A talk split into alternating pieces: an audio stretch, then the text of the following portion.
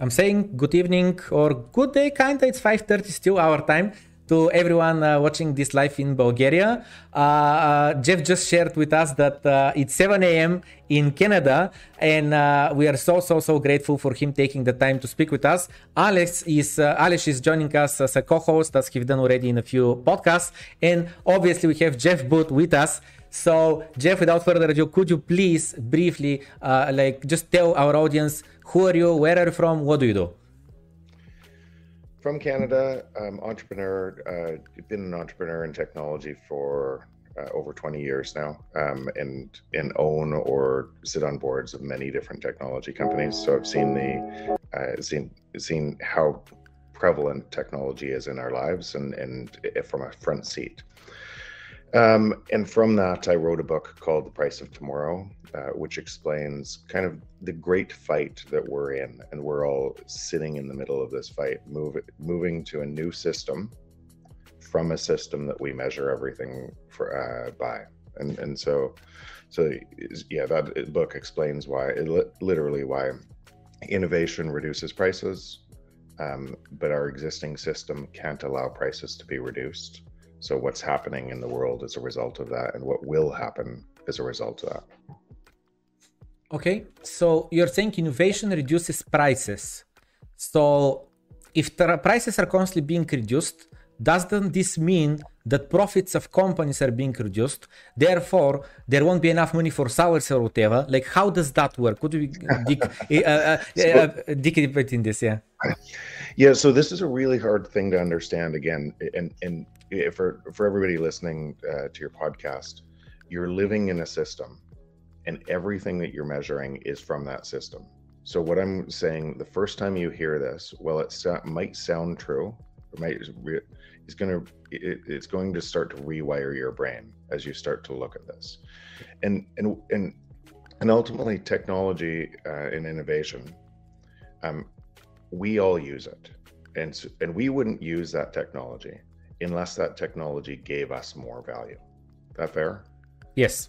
For instance, right now we are streaming over YouTube, over the internet, using a software like I'm using OBS, the, the application, uh, which is technology, to stream this video. And we, uh, uh me with you, we are speaking.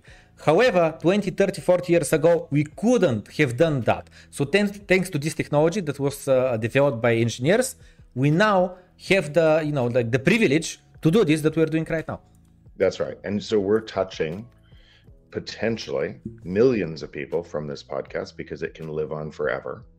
Um, and and it costs the time we put into this without flights, without anything. So the, so the amount of uh, value we gain, and that's why we use it, um, to be able to uh, to uh, to touch society, is what actually entrepreneurs do with technology.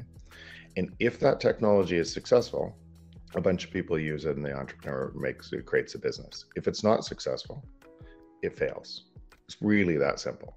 And so so all of that and, on the rails of technology which are exponentially moving so reducing costs at an exponential function you would logically think why aren't prices falling everywhere? That fair makes sense and and then what you realize is you're in a system a credit-based system that can't let them. Because if you allow the credit if you allow deflation in a credit-based system the credit-based system collapses to the ground.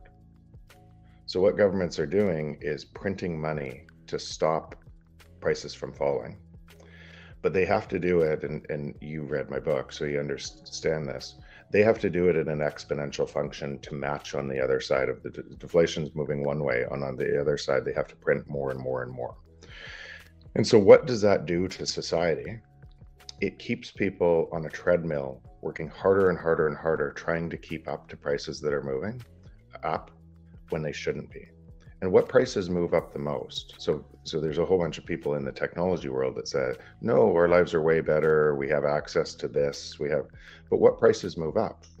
Prices move up that are that technology hasn't embedded yet that is that are scarce resources like for instance housing or food or, or so the things we need the most move up the most to be able to offset that and so you, so somebody that's had their pockets picked and they're racing harder they're working two jobs to trade uh, to to keep up to a system that is essentially manipulating money to be able to save a credit based system. Doesn't feel very good when a tech technologist says just work harder. Right? Or or look how good your life is look at your phone. Um, that doesn't that doesn't allow them to pay for their housing or food and, and do you see any any period in our history in mankind that you could see some correlations with what's happening now, or would you say it's a completely new phenomenon? Unprecedented. Yeah. So so Bitcoin specifically is unprecedented, um, and humanity has never had an option to be able to uh, to move into something like Bitcoin, and there's and eventually people won't see it today, or they'll have a hard time seeing it. We can explore that a little bit more, but move into a system that allows for deflation. So, so, so, but, but throughout history, this is a pretty normal phenomenon. Um, in in because of inflation in a system, and and and we will vote for inflation in a system, and and you have to dig into that. Why is there inflation in a system? Why do we build an inflation? Why do we build um, a system of economics worldwide that requires inflation. Because when you dig into inflation, all it is is a hidden theft. Right? It transfers money from from people on the bottom of the uh, of uh, society to the top of society, and transfers more and more power to government to be able to do that. And and we don't vote for inflation. We think we need it. We think two percent inflation is is okay and 5% inflation, oh, that's getting on the range, that's not okay, and 10%. But we don't even question why do we actually have inflation at all? There's a most of the people in the world believe inflation is required for a productive society. Yep, let me let me just ask here because this is one of the standard questions that again I've been I have this channel for just over a year, like a year and a few months. This is a question that appears over and over and over again. And when someone asks it, I know he's new to the channel and I know I know that he haven't watched my playlist. I have this playlist of uh, must-watch clips that go through the most important things. And one of them is like a world without inflation. And the standard question is like, but inflation is good, we need it, otherwise people are not going to spend, and therefore economy is gonna collapse uh, all companies are gonna go bankrupt and no one's gonna spend money because why should I spend when tomorrow I can buy more things? So what's your answer to a question like that? Yeah, and and remember this is gonna go really. Uh, i will try to answer it at kind of at the top level, but it's deeper than that tied to Bitcoin. At the top level, just think through that logically. Think through that. Would you still buy a phone? You buy a phone today. You buy a phone even though you know next year there's gonna be a better phone and more value. What? So why do you buy it? It makes no sense. Why because, do you use? Uh, my answer to that is because I don't think that I will live forever. I think that I have limited span on this planet, and therefore I'll buy a phone right now because I need it. And yeah, I get it that I'll get a better deal in five, ten years, but I still need a phone, so I'm just gonna buy it. Yeah, and, and Plum, I'm not actually talking to you. I'm talking. I know, I know, I know, I know. I'm just your audience, but but why are we? Why would we use this right now? when we know this technology is going to be better next year why would we buy a tv why would we buy any why would we buy food? We know that later on we could get more value in our food. It, it's ludicrous to think that we will just stop buying everything when um, if if there's a deflationary uh, if there's a currency that allows for deflation. We will stop buying things we don't need. We will slow purchases uh, potentially. But when you dig into that and you, you, you, you, if you actually say, so the only reason I would buy is because somebody's stealing my money, because that's what it is, right? So if you have inflation, which is a hidden theft in the money, then what you're saying is the only reason that society people buy things is because they're worried that people are going to steal money faster. And if you believe that, do you want society built on those rails? What would society look like? What would the world look like under under a condition where there had to be greater and greater theft in money to trick people into spending? What would what would the rules of society look like globally, and where would that go? And if you look through the world, if you look through that lens, what's happening today, the rules of that credit based system require more and more theft forever. And if you look out at the conflict that's emerging in the world and the signs that are this, this you can look around at the signs, the protests, the, the everything around the world as a result of that. It's a pretty clear reflection of having theft at the base layer. And and we built theft. And so why did we do that? Why did we do that? We all want, and I, this is a greater we, me too, maybe not me, but uh, but because I know it.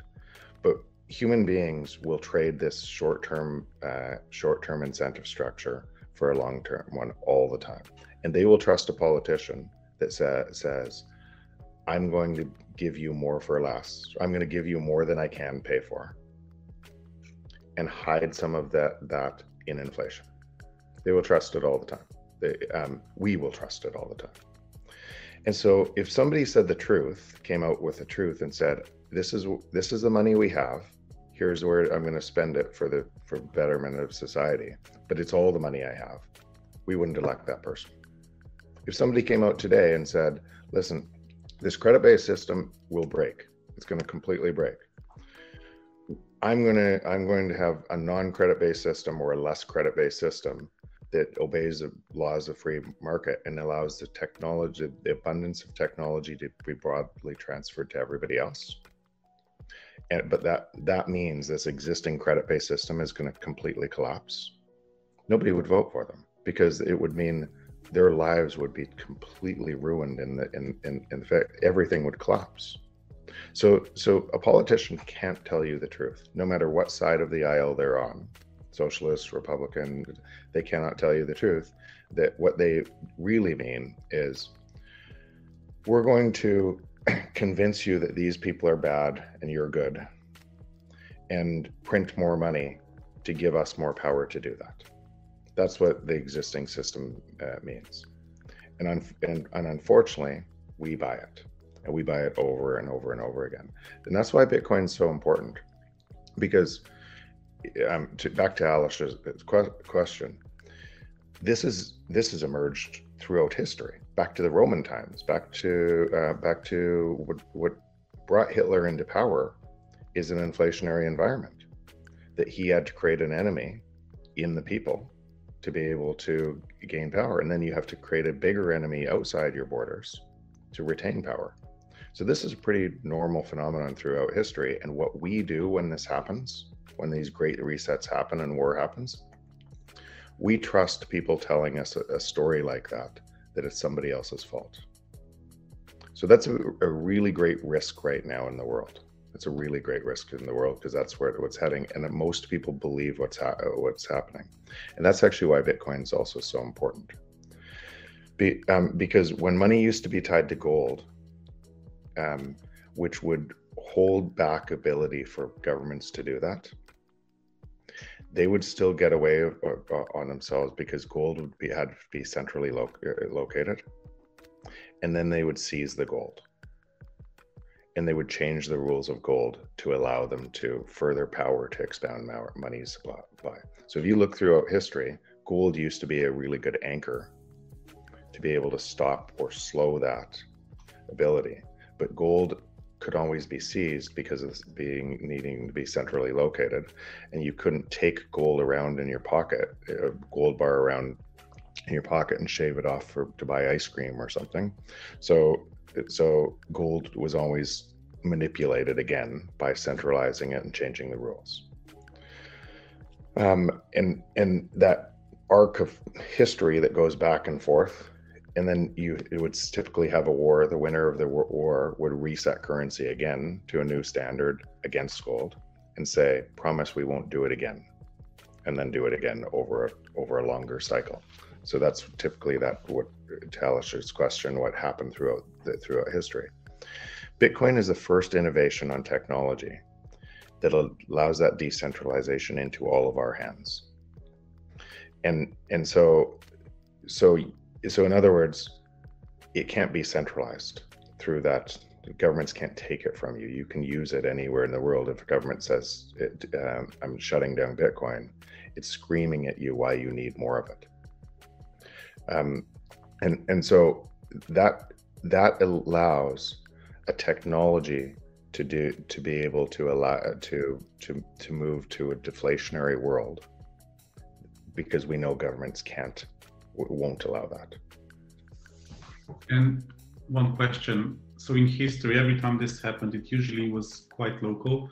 Even yes romans they had a huge empire but when it collapsed when the hyperinflation came and when it collapsed it was still more or less contained within the roman empire. When germany happened it was the hyperinflation inflation was contained within germany but now it seems it's global right? That's that's the, the i think the scary part at the moment. It seems like us is printing uk is printing europe is printing all the big economies i don't have information about china but china is a china is as well. China china china i said in a podcast last year and I, and a whole bunch of the comments were uh, ripped apart but now if you look at them today the comments you would see clearly that the commenters were all wrong. But china uh, the the I said at the time that there's never been a country that's grown debt to GDP faster than China. It's staggering how fast uh, uh, debt has grown, and you have a, essentially a debt bubble and a massive debt bubble in China that can't go on. It has to be reset. So when you see things like Evergrande and the cracks in the foundation of that, which would look like Lehman crisis in the U.S. in 2008, and what must happen, because remember, if they allow credit to, to collapse entire economy collapses because the entire system is a credit-based system. What must happen is they have to uh, print money and do the exact same thing. All over the world, it looks the same. And, and I mean, does this? I'm, I'm not, not, not scared, but it makes me a little bit concerned. What? Because we know that Roman Empire collapsed after that. We know that Germany created World War II, right?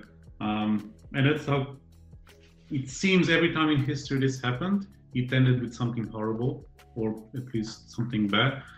Um, do you think Bitcoin can prevent this? Do you think Bitcoin is can manage it or like to make it the transition smoother, not like so abrupt and something catastrophic needs to happen? Um, um, the only so so let's pick the doors, right? Door one, um, uh, Fed stops printing, all governments stop printing. Every single thing resets to the ground.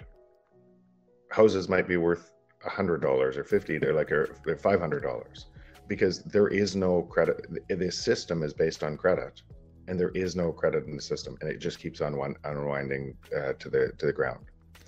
And and I, I might people would have a hard time seeing that but they might not have a hard time seeing that if they look in Lebanon or in what's happening in Turkey right now or Venezuela. They might not have as hard a time seeing that. But if the entire system is based on credit and it starts unwinding, then then credit bubbles, uh, which is really today we live in a Ponzi scheme, but we measure everything by that Ponzi scheme that is based on somebody pressing a button and creating essentially when you press a button, printing more money you're destroying your time because all money is is a is a construct for your time. We don't want more money. We want more of what we think money will uh, um, allow us to get. We buy more housing because we we put money in housing because we think we will retire better if we put money in housing.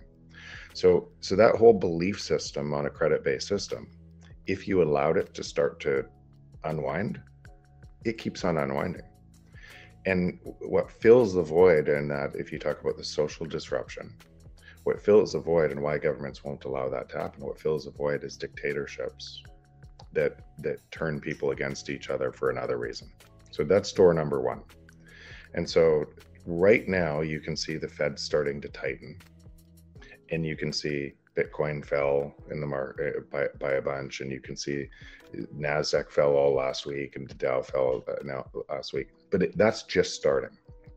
And if that continues, if they if they tighten, which they can't, this will roll over, um, and it'll start unwinding, which would cause door number two. Door number two is, as I said in my book, this is a structural problem. Door number two is I'm going to print money and way more money now. to be able to try to push prices up. And that is keeping us essentially destroying our labor, keeping more people working harder and harder. Essentially, you turn people into mo- modern day slavery because somebody at the top of the economic ladder can press a button right and and create more monetary units and essentially d- divide your labor over and over and over and over again. So you work work harder that's what's happening. And it, and it must happen to save the system. And so when you have that type of save to the system um, then you have what you mentioned before alice through the uh, through throughout history. You have the rich getting richer and richer and richer government getting more and more control uh, and transfer of control, the rich and the government kind of conspiring to say, okay, we have to control these rules for everybody else. And because most people are left out of that globally, and there's more of more, uh, more most people than the few, you start to have revolutions, you start to have people rising up against that um, throughout the world. So that's that's where we are in this cycle, unfortunately. And then where where Bitcoin is, and by the way, if I said here's where I am on Bitcoin, it is. Even though I said sometimes I think it's inevitable, and I do think it's inevitable. Here's what I really mean. Um, I have a vote with my time, and I have a vote with my time to be able to every single idea we live in in the world from from this to to uh, to to to the technology we're using right now on, on the phone was an idea in somebody's mind first. And if enough people believe in that idea it moves and you, and we live in a new idea right? The i use the iphone example blackberry was a, the old idea.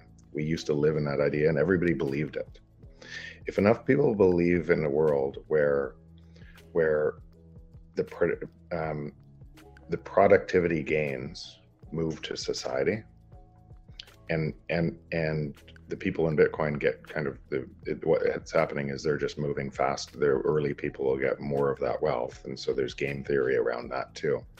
But if more people believe in that kind of as a as a as a way forward then all of those people, me, you, many of the people that are listening to your podcast, will join this emergent technology. And their joining of this emergent technology is actually the thing that changes ideas and builds a bridge to the other side.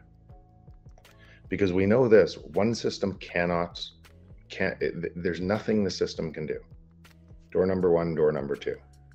There's nothing the system can do to fix this and for the first time in history, and, by the way, and, and door number three has always been convince people to go to war to get to the other side.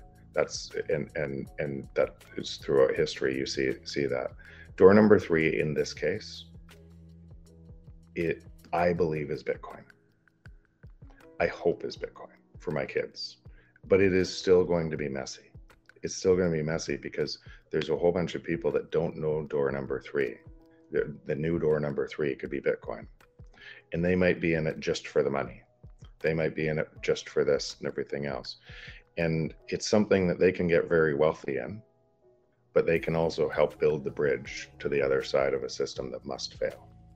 And that so that's I, I would say that's my hope. And and by by doing these podcasts or doing these, then then every single thing we do to be able to advance Bitcoin and all of the technology that's going on to advance it on the second layer and everything else is building the bridge so more people can walk across it.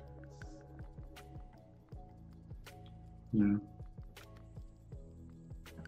One of the questions that they ask is exactly, we pretty much answered it like, why are you here? Why are you taking the time to you know out of your personal time you're not saying oh here's my fee it's $5000 or whatever. Absolutely for free you come here and you take your time to explain things. So you pretty much answered the, the question but you said i hope for my children's sake that bitcoin is the door number three. So uh, there is this statistic that world reserve currencies last like uh, what was it 99 to 105 years something like that. And um, and uh, 95 to 105 and uh, us uh, dollar at the moment is at 99 And what would you say uh, could happen in the next 10 years to the US dollar? Robert Breedlove, I remember saying in one podcast that he believes that there will be hyperinflation in the next 10 15 years in the in the US dollar. And if there is, like as Alesh said, when Fed prints, the Central Bank of Europe prints, uh, and China prints, and UK prints, like everyone prints. So, to your best guess, like what do you expect to happen in the next, uh, you know, like uh, decade? So I'm going to go back. So you know how people say uh, reserve currencies last for 90 to 105 years. Mm-hmm. I, am going to challenge that. Not challenge that assumption, but I'm going to take you. I'm going to zoom you out further. Okay. And you say so. If you go back to Roman times, they lasted a lot longer, right? And if you go through the through history, what's happening is technology is moving faster and faster all the time, and that means and technology provides more essentially deflation which is a good thing because it means productivity is reducing prices and and and through that free market tra- is transferring the wins to society that's what it means and and what inflation is doing is capturing more of the gains in a small uh, amount of people's hands against that throughout history technology used to move a lot slower and it's speeding up speeding up speeding up and so what ends up happening if you zone way out is currencies would last longer before and they would fail faster and faster and faster uh, through it. So the the the U.S. currency would have collapsed in 1971 if um, so it would have collapsed. It wouldn't have been a 90 to 105 year cycle. It would have been a lot faster cycle, but but but but the US found another trick from gold to be able to jump to. And that's when they went to Saudi Arabia and created a way to price all dollars, all, all oil, which is just energy, in US dollars. If you didn't price your um, your your uh, oil in US uh, currency, then you were invaded or you were shut out of the financial system. And so if you look around, and that, what that means is US gets free energy because they can print it and everybody else pays for energy. And so that allowed it, it made the US dollar essentially unequivocal leader worldwide. And we all lived on top of a US dollar that gave them exorbitant privilege. And, and that exorbitant privilege came as a result of taking something from somebody else. Fair? Yep. Otherwise, the currency would have collapsed earlier. So so that extended the game and people think it okay it'll last 90 it, it would have ended but now now where we are in the game now for fast forward because technology isn't slowing down it's moving faster and faster and what that means is unless you have a currency that allows for deflation critic then then you must as a byproduct concentrate wealth and privilege faster because you're you're distorting the free market and and you're making up money to be able to drive inflation against what the forces and that means um, that that those currencies that relied on inflation would when in a free market would fail faster and faster. So the cycle would be faster as we move move forward. So that you're talking 90 to 105 years it'll turn to 40 30 and everything else. Now where are we are we on this system? Um, one of the things uh, and it's hard to see it's really hard to see and people are talking about hyperinflation right now. Just ask yourself a question. If the fed stops printing will we have hyperinflation no no chance right yeah Every, like we stop printing like yeah, the world collapses into deflationary spiral as all debt uh, resets so the so when people talk about hyperinflation they're really talking about people in chairs pressing buttons to be able to print money at a rate that's unconscionable to be able to cause hyperinflation. That's really what they're talking about. They're talking about manipulation of money at a grand, grand scale that has to happen. Will that happen? Yeah, most likely. It, it, it, um, most likely around the world, because if it doesn't, the consequences, nobody's going to be sitting in the chair and letting the consequences roll out to the world. I, I, I was watching, there is a really good Twitter profile. It's called What the Fuck Happened in 1971. Yeah, um, they're, they're, they're great guys. Yeah. And, on the podcast. All the charts are like off the charts, so to say. Uh, and it's like if you look at a graph of productivity and wage growth and everything, everything broke at that time. I mean, I would say that even though the system wasn't perfect before, it, it was slightly broken. After 1971, everything started deviating and accelerating as well. Like the deviation became much bigger, and the acceleration of that deviation also. Uh, and it's just it's mind-boggling, and it, I'm really I'm surprised. Like that's 50 years ago. Like I'm surprised that we like looking at those numbers.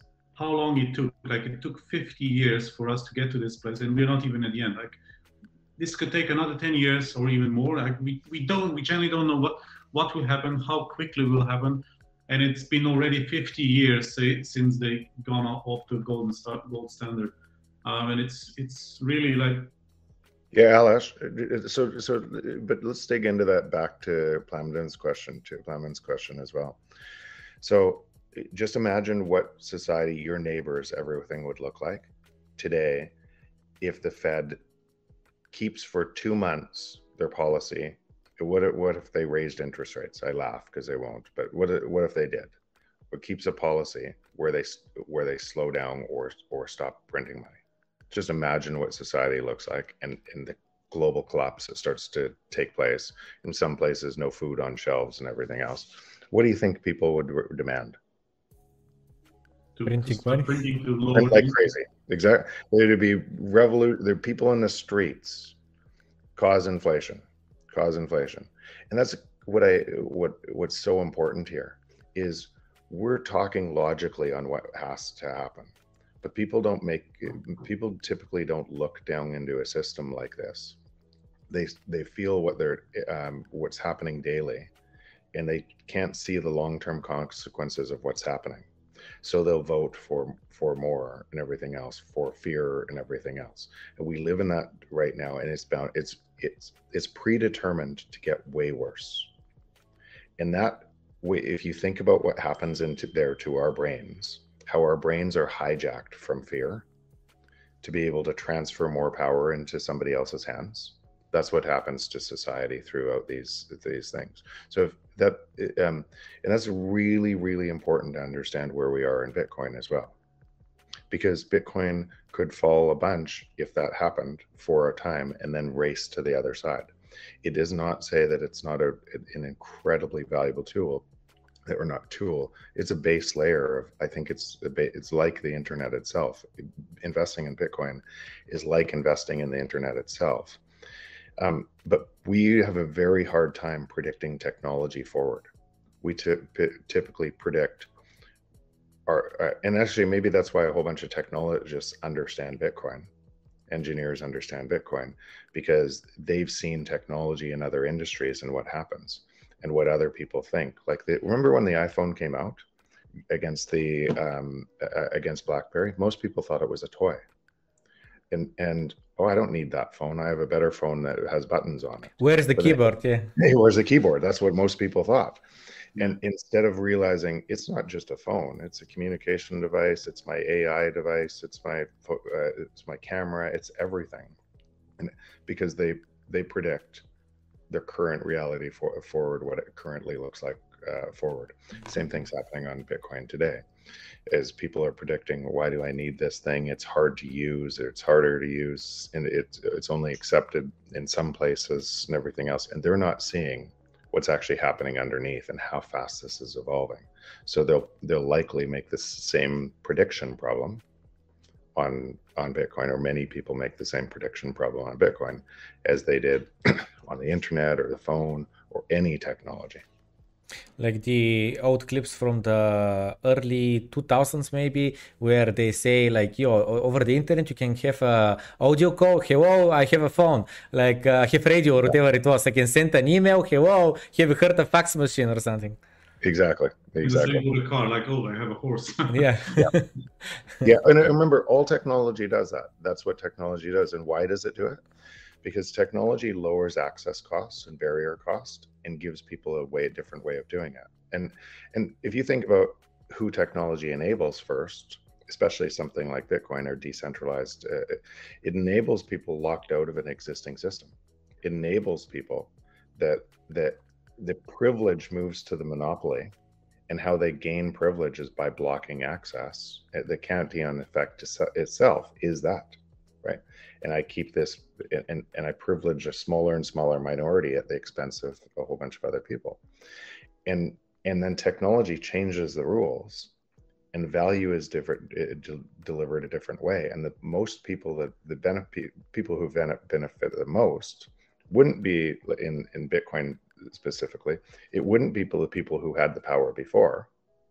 It would be all the people who access a technology that lowers the barrier cost I think that one of the uh, issues with uh, understanding Bitcoin outside of the speculation, just buying it at 30k, selling at 60k, and doubling your money quickly, is just realizing uh, what you said. But after that, you corrected yourself. But I agree. Uh, in my perspective, if it is Bitcoin is a tool. It's obviously also a protocol, a base layer, and so on, but it's a tool, a, a, settlement layer where I can send money. And now with El Salvador, what's happening with them accepting Bitcoin as a legal tender, but most importantly, um, telling people, you know what, instead of using uh, Western Union, MoneyGram, and so on, send the money from US to uh, uh, uh El Salvador uh, through the Lightning Network. It's going to be cheaper, it's going to be faster, it's going to be safer, and so on. Like these people now, they do see the problem that Bitcoin solves, one of them, which is the settlement of money, especially globally.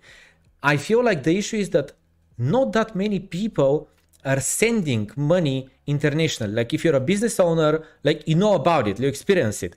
Like uh, I uh, just I, uh, about two months ago, I, I had to send a six figure. I have a business in India as well. I had to send a uh, six figure uh, check to, or sorry, wire transfer to India. It took three weeks uh, it was it was such a it was it was a travesty. It was such a joke, um, and I think like, what am I doing? Like this is insane. It is. And it it's is. the same for both of us, I would say, with Plamen, because we move from one country to another, then you move assets and everything, and you understand the, the, the currency differences and everything, and how much they take, how much is the transfer cost, how much the, the transfer from one currency to another, um, and, and, it's insane. And a lot of people never, never, never like face this.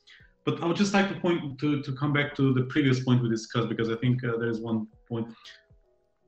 I mean, I highly appreciate your opinion, and I would like you to like, what do you think, in your opinion, if you could articulate what would happen if Fed stopped printing money and the other central banks? Like, because I, in my opinion, it's just the majority of the impact would be on the super rich people. Like, people who still have to go to work every day, like low wage people. That, that's my personal opinion. I would just like to hear you. I understand that there is a lot the the the the, people in control are completely against it.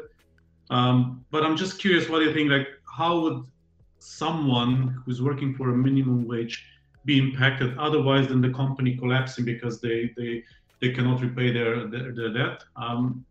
Like I would just like to hear like it's it's it's way bigger. It's way bigger than that. Um, we tend to think in uh, it's it, and because because it's a globally connected system based on credit. If you allow credit, the credit contraction, you go into a deflationary spiral, and that credit, essentially, you're wiping it out. You might as well burn it. It's gone.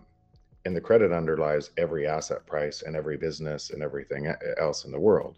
So if that's gone, er, like and I I thought I had a whole bunch of money, which was really credit, and somebody else did. Then the jobs are gone too, and people are firing people all over, and there's no food on shelves and everything else, and the banks close. And you go to the, your bank and like you can't. Oh, there's no money in the bank because the whole system is based on credit. So it's hard to understand how bad that is and and how big that credit bubble is. That's what they're trying to. That's when when you say people are trying to stop it. That's what they're trying to stop. They're trying to stop so just so so try to think about not bad people. There are some bad people in the system. There always is. Uh, try to think about a system doing what it must do to try to protect itself. Just like what a monopoly does in a biz- in a business when it gets upended by technology. What it does is it doesn't move to the new technology. It typically does more to try to block access and keep keep and and, and use control to stop the to stop the oh, technology technology. And so that's all you're seeing right now. And that control in in the monetary system could look like this. Could i don't want to turn this into a conspiracy theory or anything else but that system needs to to needs the population to believe in that system to be able to to continue that system. And you need bigger and bigger effectively lies to be able to control that system. So it's built built on corruption and that corruption must continue. If you have corruption in base layer money you must have corruption everywhere else. And and for the system to keep going that corruption has to grow at a greater scale. And so so the system global warming might be an, a, a good example of what's uh, of, of a lie that's unsolvable through a system that must grow forever by manipulating your time. So inflation equals global warming. And if you look, if you overlay charts on what's happening in, in, in carbon, whether you believe in global warming or not, I would say I cannot understand why climate activists aren't fully embracing Bitcoin because it's the only thing to be able to remove um, this this problem if it's a problem from the world because the inflationary monetary system that must grow forever by manipulating time getting you to consume more and more needing two jobs to be able to consume more and more needing two cars for those two jobs to be able to consume it's all predicated on pressing buttons and manipulating money is global warming yeah, yeah.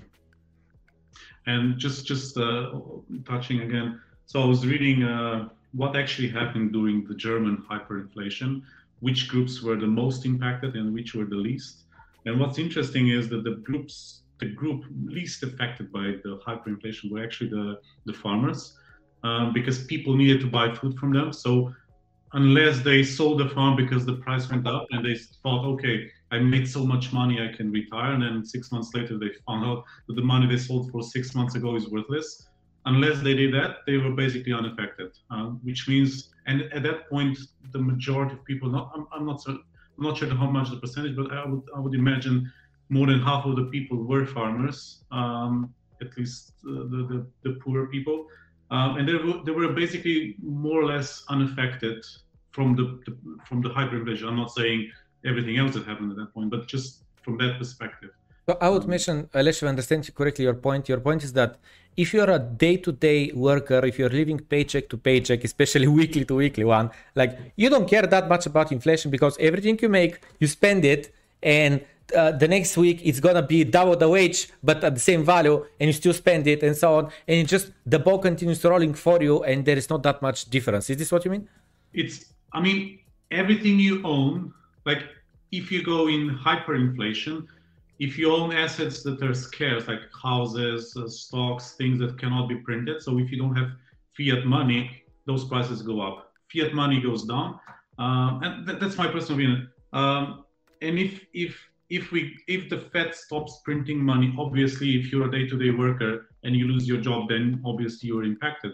But if if you produce something that needs to be produced and someone else will take the business and you keep your job because your job the, the skills you have are in demand obviously you there will be some impact. But i think it will be less impact for that group of people than compared to people who have enormous wealth and that wealth will just evaporate um, and their lives will change forever. And those are the people that are clinging to the old ways and they cannot they know that they, at, at some point it will become unsustainable but they, they just try to prolong it as long as possible because they know as long as it's going in this direction, the, the wealth is growing and they can be buying additional assets that are scarce. So, for example, I think real estate, for example, yes, prices can go up and down, and but but it it it still has value, but because people still need to live somewhere, um, and even though prices might go down drastically, it doesn't mean it's worthless. On the other hand,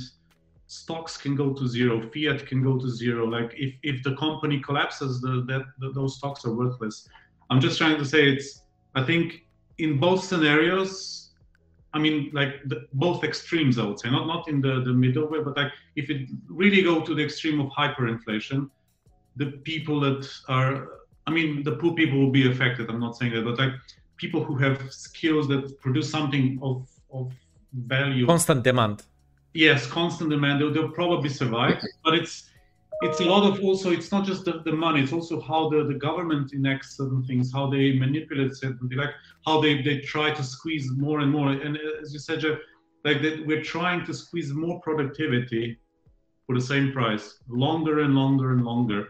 Um, it, yeah alice if you come back to that because and this is why it's so hard to see and this is because we're measuring a system from a system we go look backwards to historical precedents to what did it look like before and we're entering into a new world where it's going to look different. Technology is moving faster, labor is coming out, productivity has never been higher. We're not measuring productivity correctly because we're obfuscating productivity by printing more and more money. That productivity should be lower prices. Like, look at your phone and tell me we haven't had productivity gains. Look at this yep. technology. The, tell me, like, look at your how much, how many pictures do you take today? Just just recently, I saw this. Ten I, years ago. I heard this where they were saying instead of measuring GDP, which is the money that was changed hands for certain products, it should be the value that you got out. And to your point, what you just said about how many pictures now I can have on my phone, literally generation of the generation, I'm literally upgrading my iPhone just because of the storage. Like I filled in the 100 gigabytes, I needed the 200, now I needed the 500 and so on. So yes, I'm getting so much value and it's not about the price of the phone. Like the value is there regardless what the price was. Yeah, and that's it, that's it. That productivity is all around us, and that productivity is being stolen from us and transferred to a small group of people.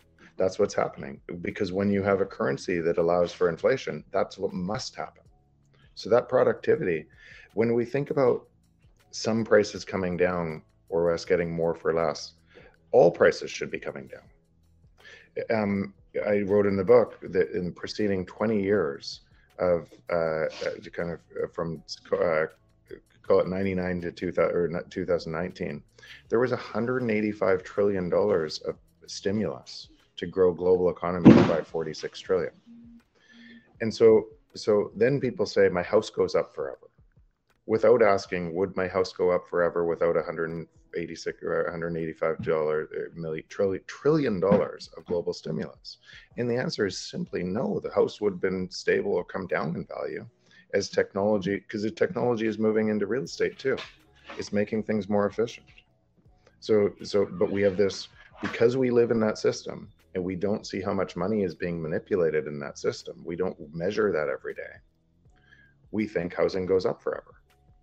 So the next question is do you think there can be another 300 trillion over the next 20 years to keep housing going up forever. And and if there's another 300 or actually it needs to be a lot higher than that to keep housing going up forever. And if there is if there's that much, what does the rest of the world look like?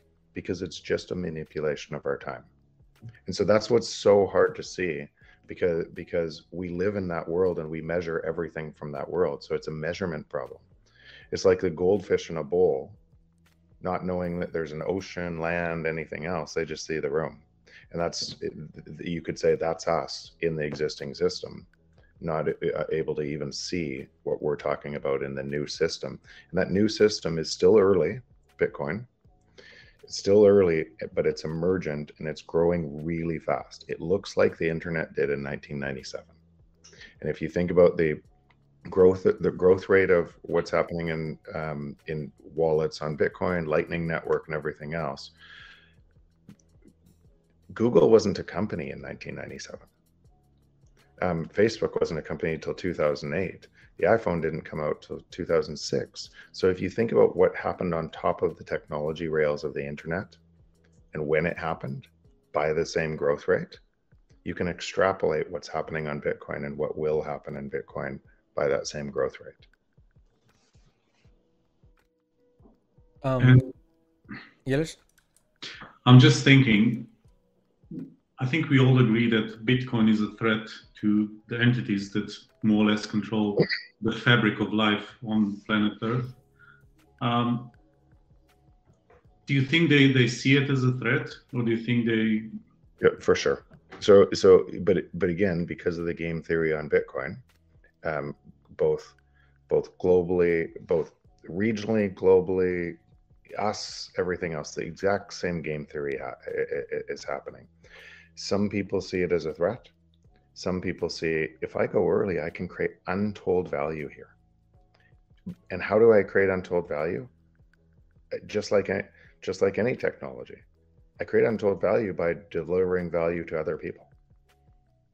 And so, so what's happening on the Lightning Network, what's happening in El Salvador, what's happening with Michael Saylor, is he understands that. What's happening with me, what's happening with you, is you're going early and creating more value for other people, and and paving the roads, the bridge, to the other side, and it's that's impossible to stop because it creates so much value and so, who should it?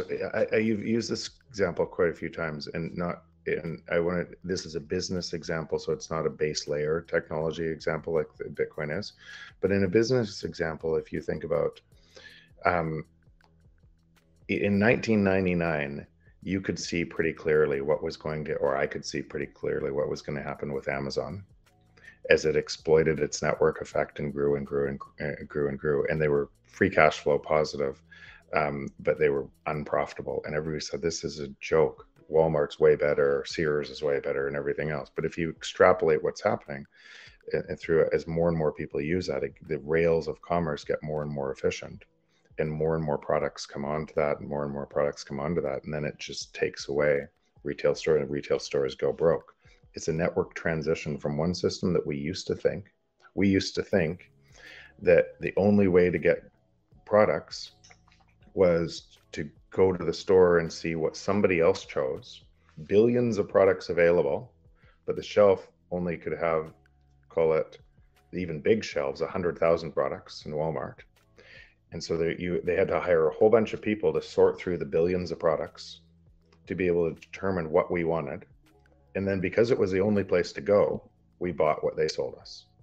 So we only saw a tiny little bit of the fraction of the entire market and it mm-hmm. reinforced on itself. And we thought, wow, these guys are really good pickers. Look at what's here today. But we only saw a fraction of the piece. Who were the first people that went to Amazon? Who were the first suppliers who went to Amazon? Those 100,000 products or the billions that didn't have access? It was the billions that didn't have access. It was the people that couldn't get into the store that went on to Amazon.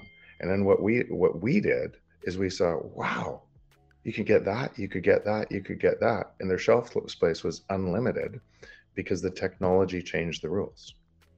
And because, so who went first was all the people who were not privileged by the system who now could gain access. Same reason why people go to YouTube, create content creators go to YouTube and disrupt uh, disrupt a, a, media industry or, or, or TV same because they didn't have access through TV. Now you have a technology that I can upload a video and and so you have what ends up happening here at the very highest level is technology lowers their access costs. The incumbent has no way to stop it. And the people most unprivileged by the existing system move to the new system. So, through that lens, is it any surprise that El Salvador went first? Is no surprise at all. Is it any surprise that uh, that when you see this, um, when when governments try to shut it down in Pakistan, it grows faster, or in or in India, it grows faster, and everything else, because the people most hurt by an existing system will move to the new system first, and so so in the U.S., what you have um, is you have state control too.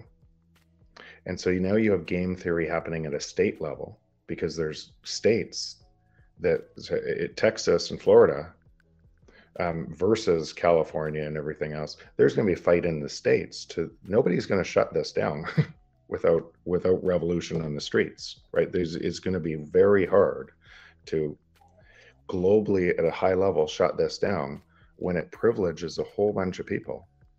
And when, when I say a whole bunch of people, us, more of us understanding what this is and building to it makes it stronger. I would like to pivot the conversation towards something that I I, I wanted to make a, a, case for earlier, which is what are to me personally the two problems that uh, Bitcoin solves. One, I said just the efficiency of the settlement layer. The second one is pretty much what you just spoke about. I would like to read three tweets that uh, so this channel has the podcast, which is once a week usually, and it used to have five daily shows through the week. Now it's three daily shows where I just like choose content that's Bitcoin related or economy related or crypto related, where I go over things. And I'm trying just to be not just like you know like crypto where it's going and so on, but just about mindset. And th- there is this tweet that says uh, the stage, the state generates income as follows: taxation stealing from the productive class, inflation, stealing from the poor, debt, stealing from the future.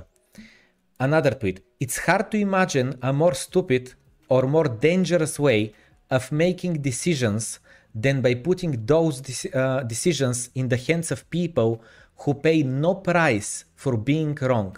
And then they, uh, there's a picture of Jerome Powell and uh, Christine Lagarde. And the third one is by Dan Held when governments fear the people, there is liberty. When people fear the government, there is tyranny. And I go through these uh, tweets because we talked about the settlement layer, the efficiency of uh, the Bitcoin Lightning Network, and uh, the settlement that um, where you truly control your money.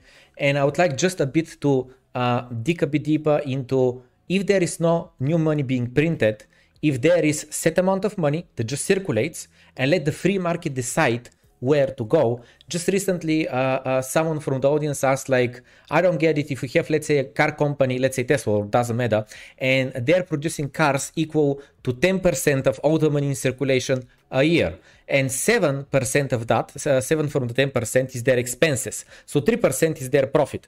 Over 10 years, they're gonna generate and uh, keep 30% of all the money in the in the circulation and then like so this is gonna be a monopoly or they're gonna steal all the people's money and how a world with a fixed supply money could work and where is the role of free market and um, uh, that's it. I just I, I, just feel like this is one really really so, important so, point to take so home. So again, uh, I hope I do an okay job at this, but this is actually one of the key uh, assumptions that Bitcoin changes. So so why did why couldn't gold actually why uh, because of the transaction time on gold and the audit auditability on gold you're not um, you built you, always you built a second layer on top of that that was a credit based system. And that credit based system had to expand and expand and expand to drive inflation forever. And so when it expanded too far it reset typically through war. Um, and and or or take back the gold so we can expand further or then reset through war and that's what typically happened. And so again and i go back to even deeper than that why did it happen it's because we would allow it to happen all of us because we would say oh no it's too bad. We don't want the failure of a market when the market was really reliant on manipulating money in the first place. So we would vote for people to allow it to continue. And that's where we are in the current cycle what Bitcoin is because it because it settles every 10 minutes. So the same the, the monetary velocity that you can gain through technology that you couldn't do be, before in gold.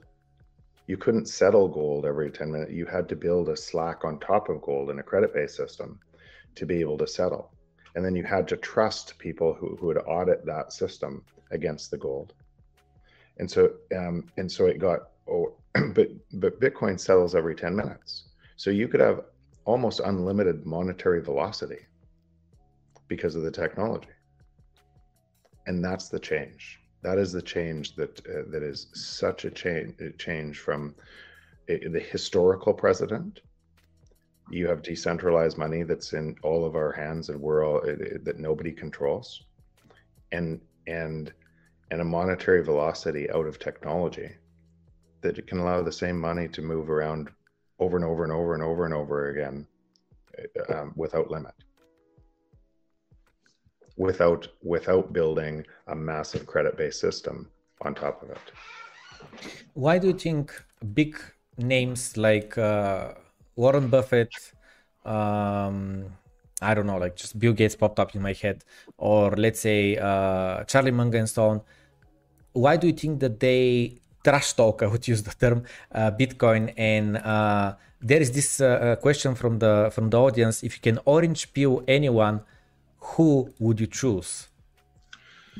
Well, you, first que- the first question: um, How many people in Walmart saw Amazon? And how, and how many? Sorry how, how many people in senior management of Walmart? Yeah. So Amazon. I see. No. And and, and, and, and, when they did, mm-hmm. what did they say about Amazon? So it's it's pretty simple to to see why why if your privilege in a class of people is gained by even if it's gained by corruption of money um the the what you would read every day and why you're so smart, you wouldn't go down to it's because of corruption of money. You would believe you would rather believe it's because I'm so great at, um, at making money and I'm really good at buying assets that always go up in value without without going. You wouldn't want to believe what we're what I'm saying, and all of your friends in that neighborhood would reinforce how smart you are, and and you probably wouldn't even read other things that would bias that opinion.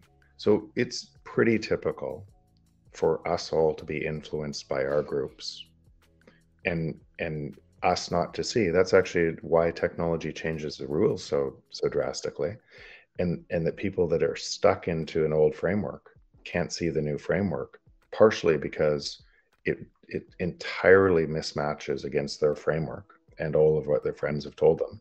It would be a really hard uh, hard thing every all they're reading.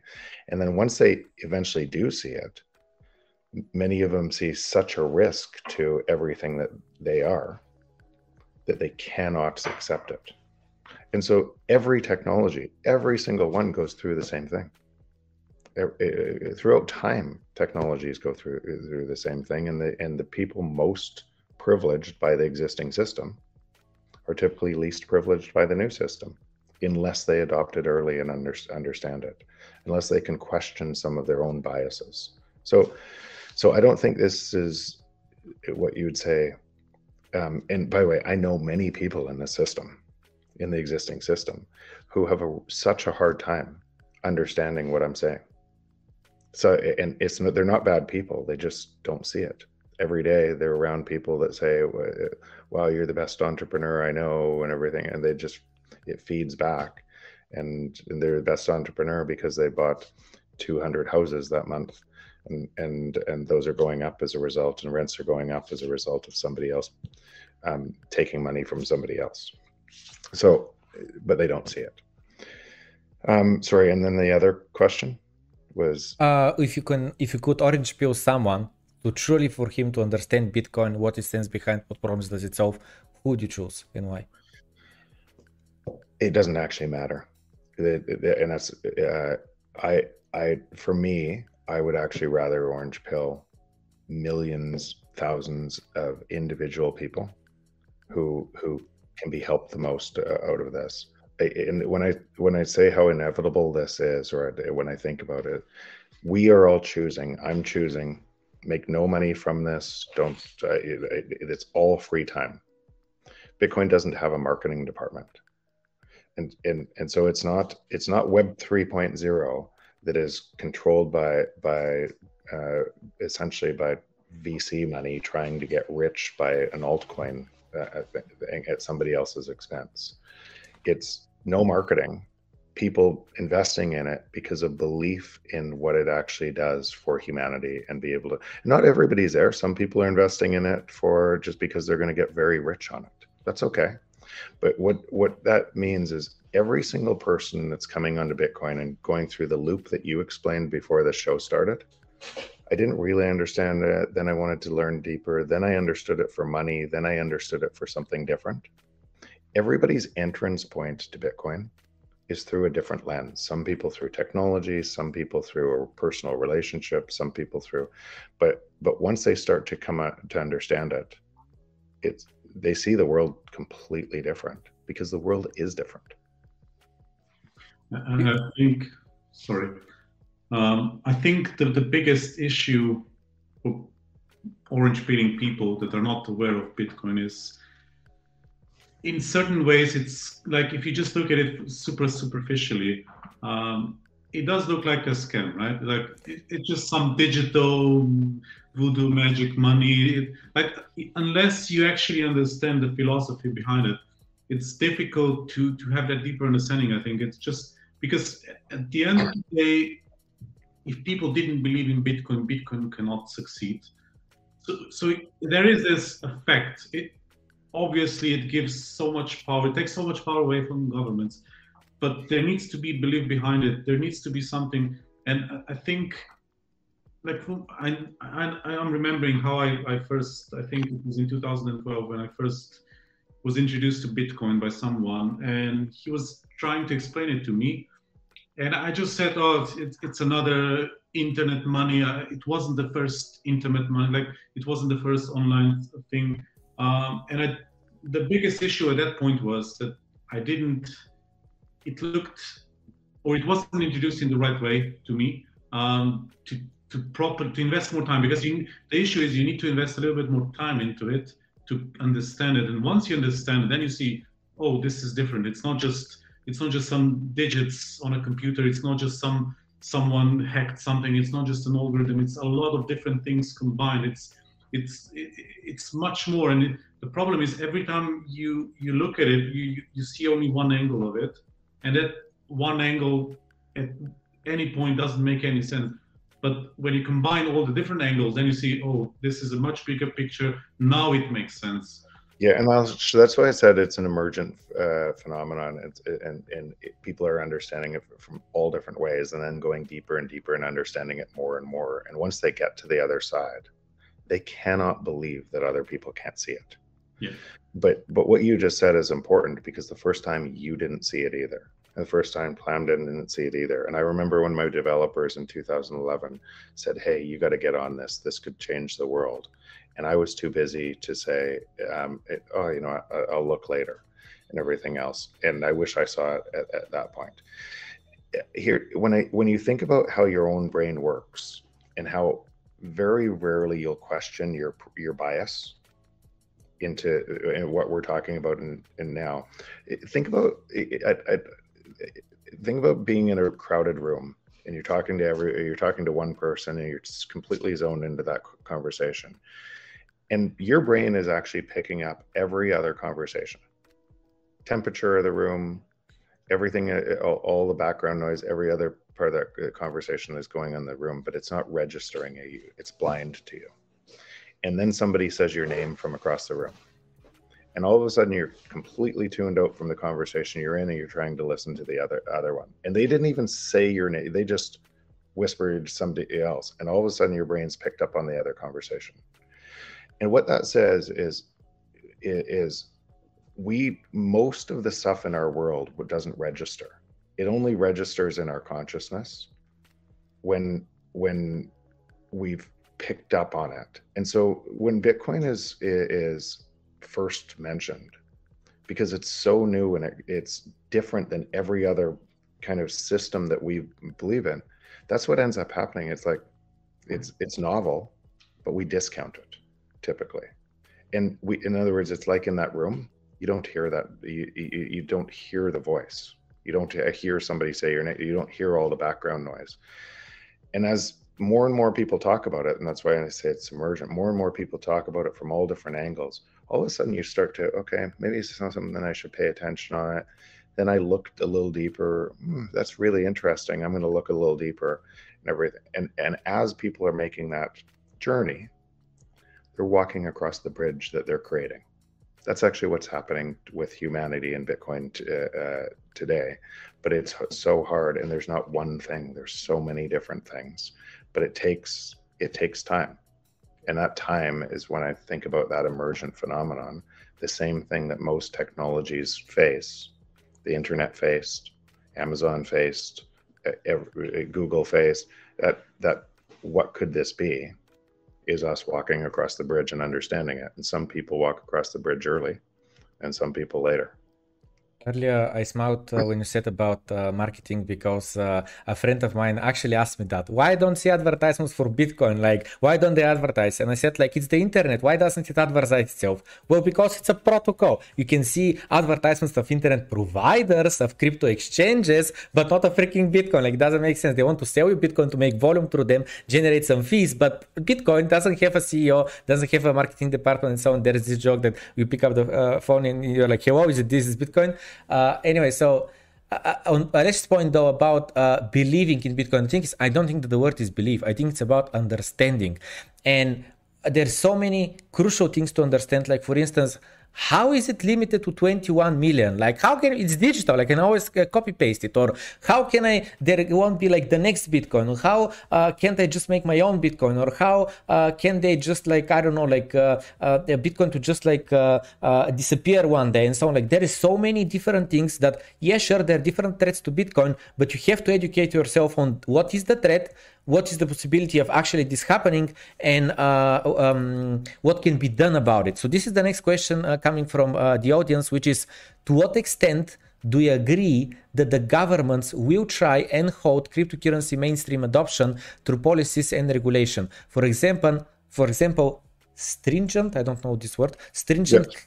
crypto exchange regulations uh, uh, licensing or heftier taxes? If you agree, then do you think governments would fail or succeed and why, please? And just to add a point for myself, actually, I'm so happy of Cynthia Lummis from uh, uh, Canada, from Canada, from US, and also the mayor of uh, Miami and New York battling each other, who is going to be the uh, uh, crypto uh, city of US. to me, I think that we are be, be, uh, behind the point of no return where it's over. Like bitcoin is not going to be banned. There's too many americans that have it. There's too many people uh, it, it's uh, deemed as property already. It's over. And as long as us doesn't do it it really doesn't matter if india does it or turkey does it or some other country does it. Yeah, and look what just happened with India, kind of saying we're not going to ban it. And look what's happening in South Korea right now um, because what what uh, what is ending up happening is people. That's why I said we are all in power, and more and more politicians. It, it's now one of those wedge votes, and there's a single issue vote, or it's a single issue uh, vote for many people. That if their, their politician isn't on Bitcoin on Bitcoin, then they're against that politician. And so now it's a way, and that's why I say the game theory starts to play in now it's it's a way for Republicans to go after Democrats or Democrats to go after Republicans, and it's a way, to um, to move faster and faster. Could it still face some bans in certain places? I would be um, I would not being honest be honest if I said that uh, couldn't some happen. If that happened, would it move faster? I suspect yes. It would move faster, and it would cause these giant rifts in states between between the government, state against government. Um, you might get you might actually get revolution in um, in U.S. as a as a result because people are starting to demand it, and so and and think about what's happening with you just mentioned. A year ago, a year ago, most people didn't know Cynthia. Um, so she's created a name for herself, and she's brought a whole bunch of people a- a- along. And and this is in this is this is on mainstream TV now everywhere, talking about and and how do you go after her? What do you say to say to say that this? And I'm talking to many politicians, by the way. That presentation I did in Austria. There's four other countries that have asked me to do presentations in their countries. Um, uh, when I was at the Austrian Central Bank three weeks ago um, and and what do you say against Bitcoin? Because what you have to say as a as a politician who doesn't accept it is saying, I believe that you should manipulate people. I believe I don't believe in the free market. I believe that you you should be able to. So it's really hard to fight somebody that has truth on their side. And so so think about what this causes as this accelerates all over the world, more and more people are talking about it. And more people, more people, Bitcoin's in the news when it's up. It's in the news when it's down. It's in the news when people say they're going to ban it. It's in the news more when China says, oh, we're banning the whole thing. Then it grows faster. It's in the news constantly um, because of that same thing, which is bringing more and more people on which is causing it to be in the news more. Yeah. yeah. There was this saying about the uh, infrastructure build that it's this thick and there is like two lists of paper on it about uh, cryptocurrencies, and that was all that we talked about on the yeah. news. Yeah. and what do you think about the emergence of the, the, the for example, different? So I don't know how to explain it best, but for example, you like ETFs and other other instruments. So you have those financial instruments slowly being developed around Bitcoin. And yes, they provide exposure to Bitcoin to certain institutions, but they also make like you can be exposed to Bitcoin without actually buying Bitcoin to an extent that that exposure can be Bitcoin to the whole market cap of Bitcoin to an extent. So yeah, yeah, I'm I'm gonna I'm gonna take that at a, at a different level than specifically your question because I think just about anything building to it is good news. Um, and the reason I think that is think about all the things that we're building to the internet and think about the first dot com collapse and most of the businesses that failed in there and you had a bubble and everything um, into that. Um, there will be many different instruments that don't work. Um, there will be many but the free market moving to it and which instruments are the better ones and everything else every one of them reinforces the primary protocol. And so and some will fail some businesses on the second layer of uh, bitcoin will fail some exchanges might fail or get regulated or, or or or what have you. But all of them are building on top of this network that's making it stronger and stronger and stronger. And that that knowledge of what works what doesn't el salvador's bitcoin bond um, the way that it, the way that that's going to come out really will it be successful? Won't it? Will Bitcoin City be successful? All of these are the free market saying, wow, this is possible. And the next one, even if that fails, the next one that says, oh, they just missed by this and they tweak it and something else and, and, and change, uh, change something will be radically successful. That's how it works. Palm Pilot was almost the same as the iPhone but earlier and not where technology could could create the value.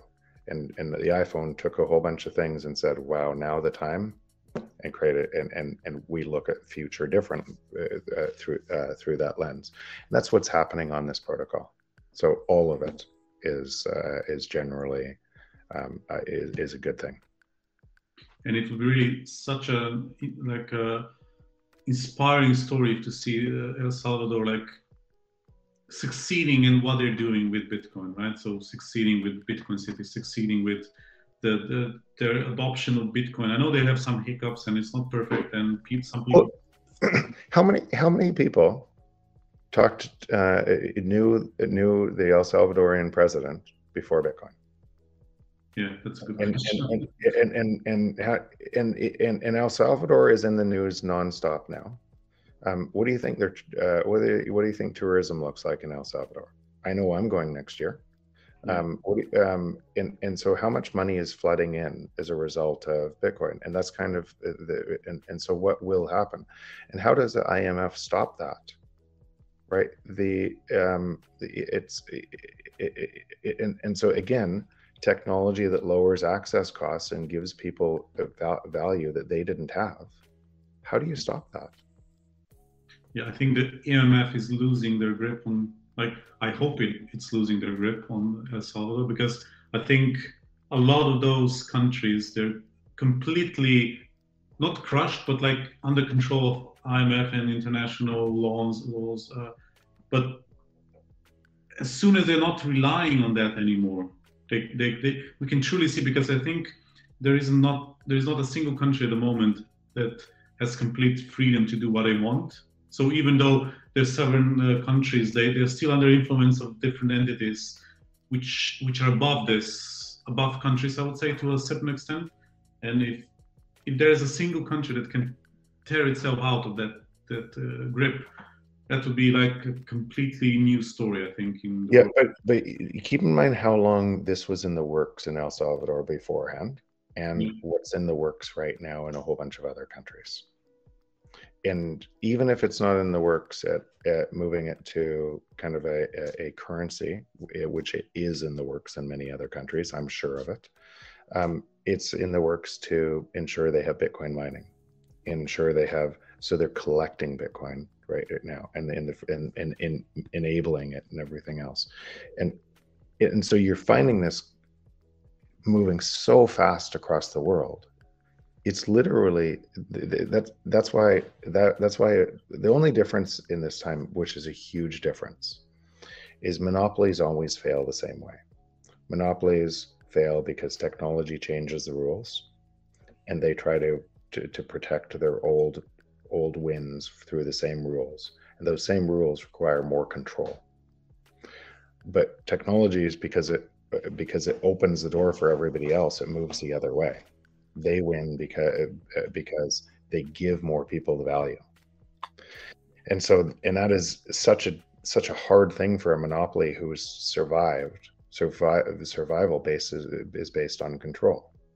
The only difference today that in, in is it's happening in money and we've never seen this happen in money.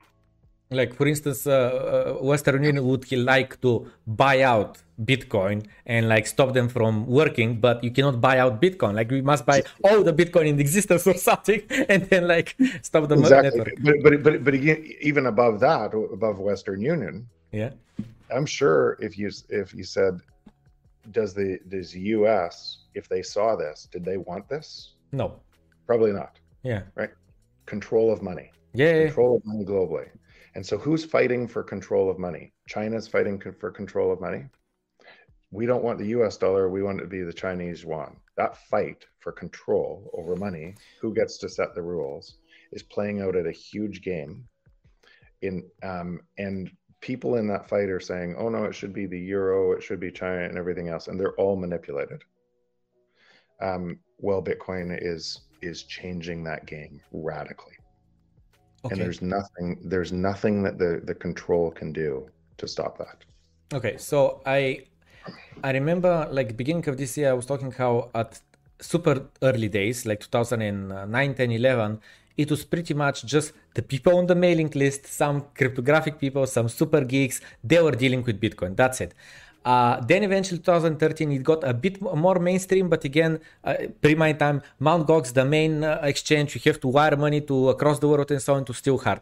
2017, like it got really, really mainstream. A lot of retail enters the game and so on.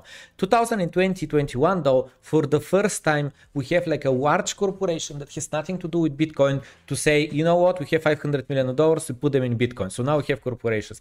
And at that time, like uh, early January or late December, I was talking about how like this is a domino that's falling one after another and sooner or later we must see like this is the future where countries are going to be uh, buying bitcoin mining bitcoin and so on. And remember a person in the chat just laughing out yeah sure uh, countries will be mining bitcoin. Today it is the reality like that's the reality. Now with the volcano salvador is doing that. So could you uh, please like talk a bit about the dominoes falling the the game theory? Like there was uh, just recently i saw a tweet where a miner apparently said that us is mining Bitcoin. Of course, they're not gonna say it. It's just a conspiracy or a theory or whatever. But to me, in my head, it makes sense. Like it's an insurance policy, just in case. It costs them nothing. If they're printing trillions, like what's a 50 billion budget to mine Bitcoin? like it's not a problem. So if they actually see it as a threat, why not put 50 billion budget, mine some Bitcoin, have it just in case it actually succeeds? So what's your opinion on the game theory? What it could possibly play out in the next five years? Yeah, I think it's. I think the whole thing is accelerating and why governments can't say it's accelerating and what would you do what would you do if you know what i know? Right? What would i do if i'm let's say i'm prime minister of canada and i know that this is coming. Could i come out publicly and say um, we're all in on bitcoin? It's too uh oh what's the word in english? Uh, too like um you know like a sharp thing to say like it's too, it's, it's too fast it's too it's too fast and it would cause my currency to collapse Mm-hmm. So I can't say that. Yep. What would I do? I would make sure regulation helped it. I would make sure I would make sure there was Bitcoin mining uh, because that was that was positive for for industry as you moved to an energy transition. I was I would be all in on this. And so when you look at Canada and you look at the EFTs on Canada uh, in Canada and you look at some of the things that are that are happening, then maybe, just maybe. Now I don't like a lot of things uh, that are happening in Canada, but it may be just maybe some people underneath the, political class are understanding what's happening here. And by the way, I do know for sure that a bunch of people in the political class know what's happening here because I talk to them on a regular basis. And so, and and I know in your country as well that that's happening as uh, uh as as well, and many other countries because I'm involved in some of those conversations from um, from just again when I spoke at the Austrian central bank, and then a whole bunch of other central bankers and others in other countries are asking me to come in and and and and and how how can they move to the other side? So this is happening behind the scenes at a rate that we actually probably most people can't even see. And when you said your country, which country do you have in mind? So I was thinking Albania but in um, but in uh, but um, yeah, uh, or sorry, in Bulgaria. You're in uh, yeah in Bul- uh, Bulgaria, um, but but yeah, there were four different countries from uh, that have that, that have asked for this this different conference from that different um, and and typically what ended up happening was the leader of an opposition party, which makes sense, right? Is trying to bring this uh, trying to bring this in because because because they gain control or gain gain more just like uh, just like in El Salvador people talk about um, talk about them through a lens of truth and honesty bringing something in that is unsolvable through the existing system so that's what's that's typically what's happening and that just reinforces that game you know in my book i had a whole chapter on game theory kind of predicting all of this as a, as a result of how game theory works. Luba from the uh, team of the channel uh, wrote a question and she said that she'll beat me up if I don't ask it, so I must ask it, okay? I'm half joking, half being serious, okay? I'm, I'm being threatened a bit. So, serious. The question is as follows What is the difference? So, she said that she just watched the Davos 2020 uh, presentation uh, of the forum. And she says, What is the difference between a shareholder and a stakeholder economy? And what, in your opinion, will be the influence of the stakeholder economy on a micro and macro level? What do we need to know to better prepare for the new normal, in your opinion? Oh wow, um, I don't like that framework as much uh, as as as what we've already talked about, but but I would say that it, again, technology is deflationary. Um, technology, all, all entrepreneurs are only successful if they're creating more value for society, and we all vote for that. So what's actually happening today in in Bitcoin is that entrepreneurial ride and driving. Uh, people are seeing a whole bunch of opportunity in Bitcoin and everything else to be able to build new rails for society.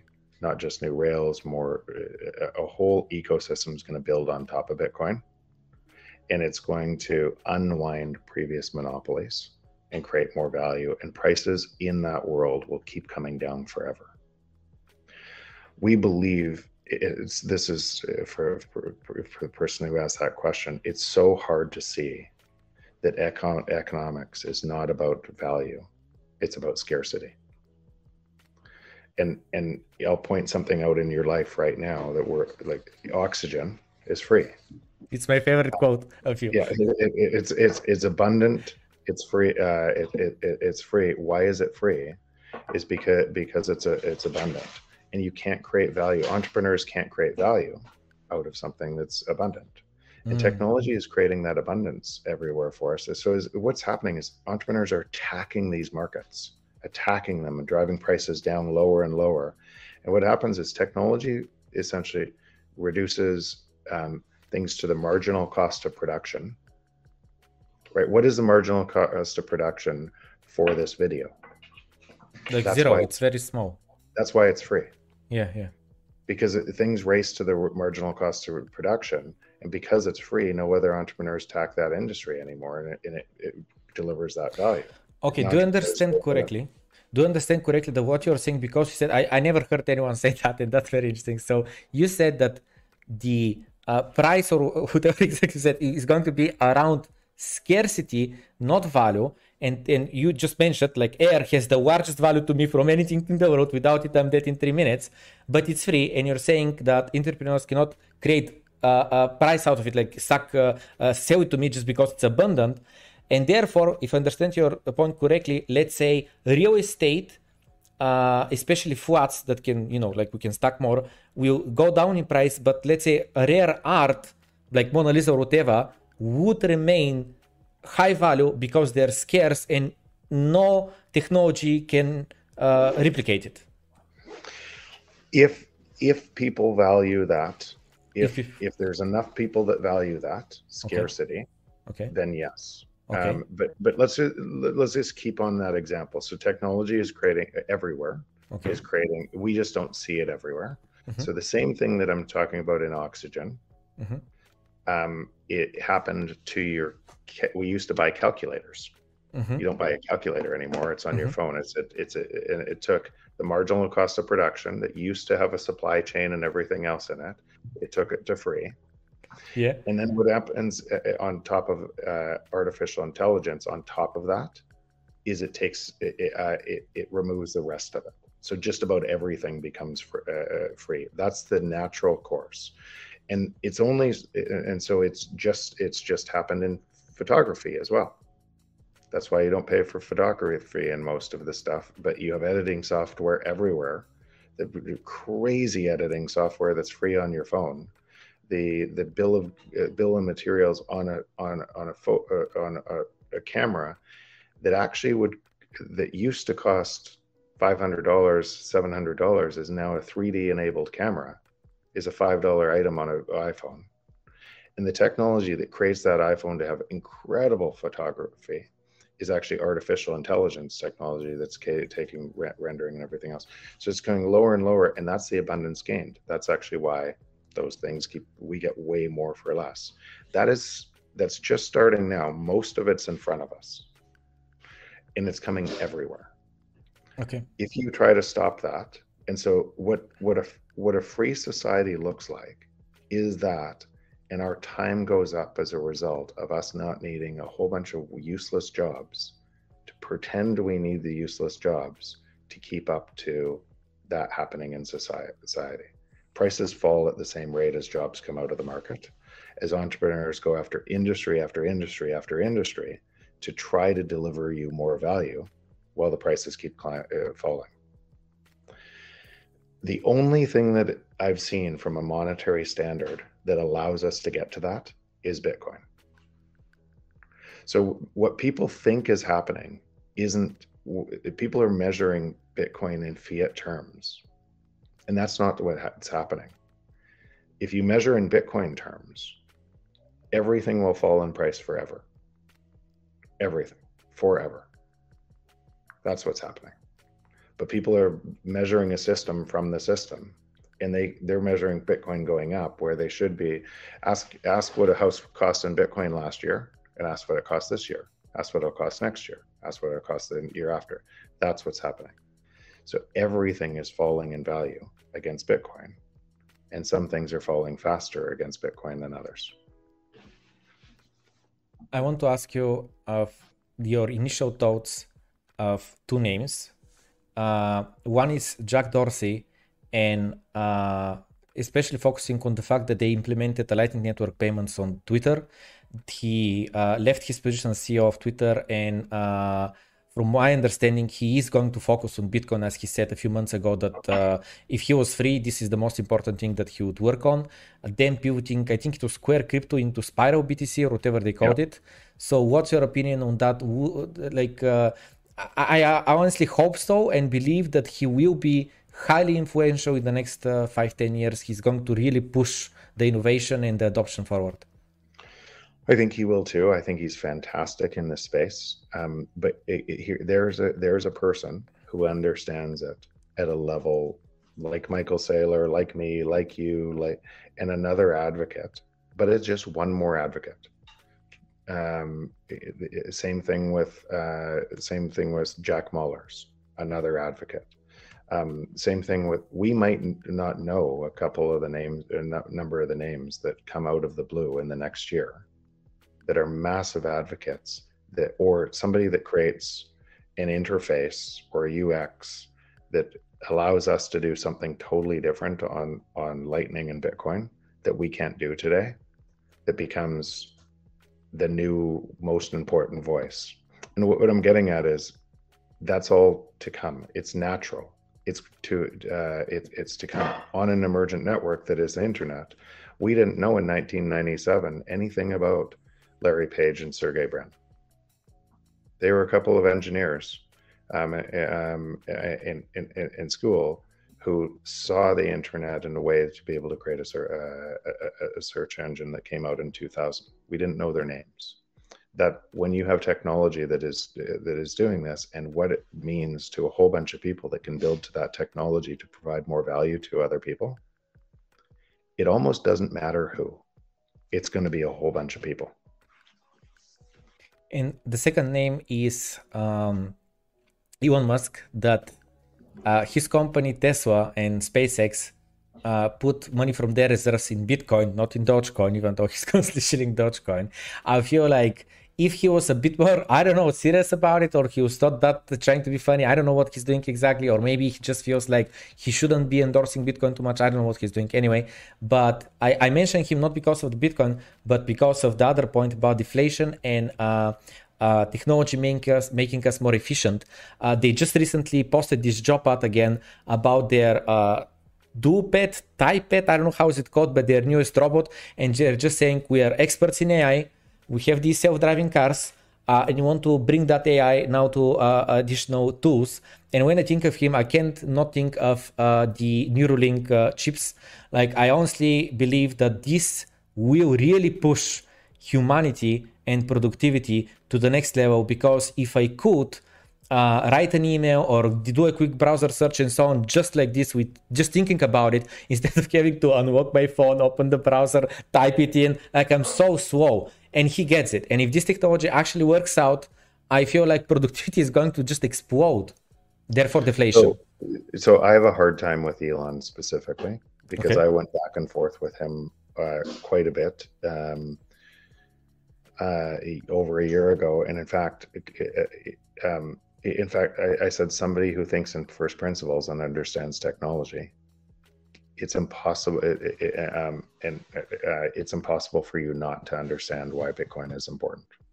Um, and and so the, and so I I said in a public tweet I said uh, that that came out and said I predict you'll be buying Bitcoin by March, and then he bought in February, and so a whole bunch of people retweeted that uh, that interchange and everything else.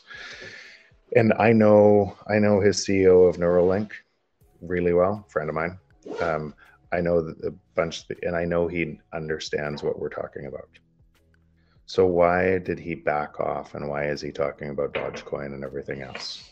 And that's where where I think I think I think what happened is the monetary base when he came into Bitcoin including BlackRock and everything else, said they were going to sell down his shares if he didn't back off, and he blinked for money and the and or or credits and everything else, and the entire in his entire business might have failed as a result of losing the credits and the monetary base. That's what I think happened. I can't say that for sure, but I think that's what happened.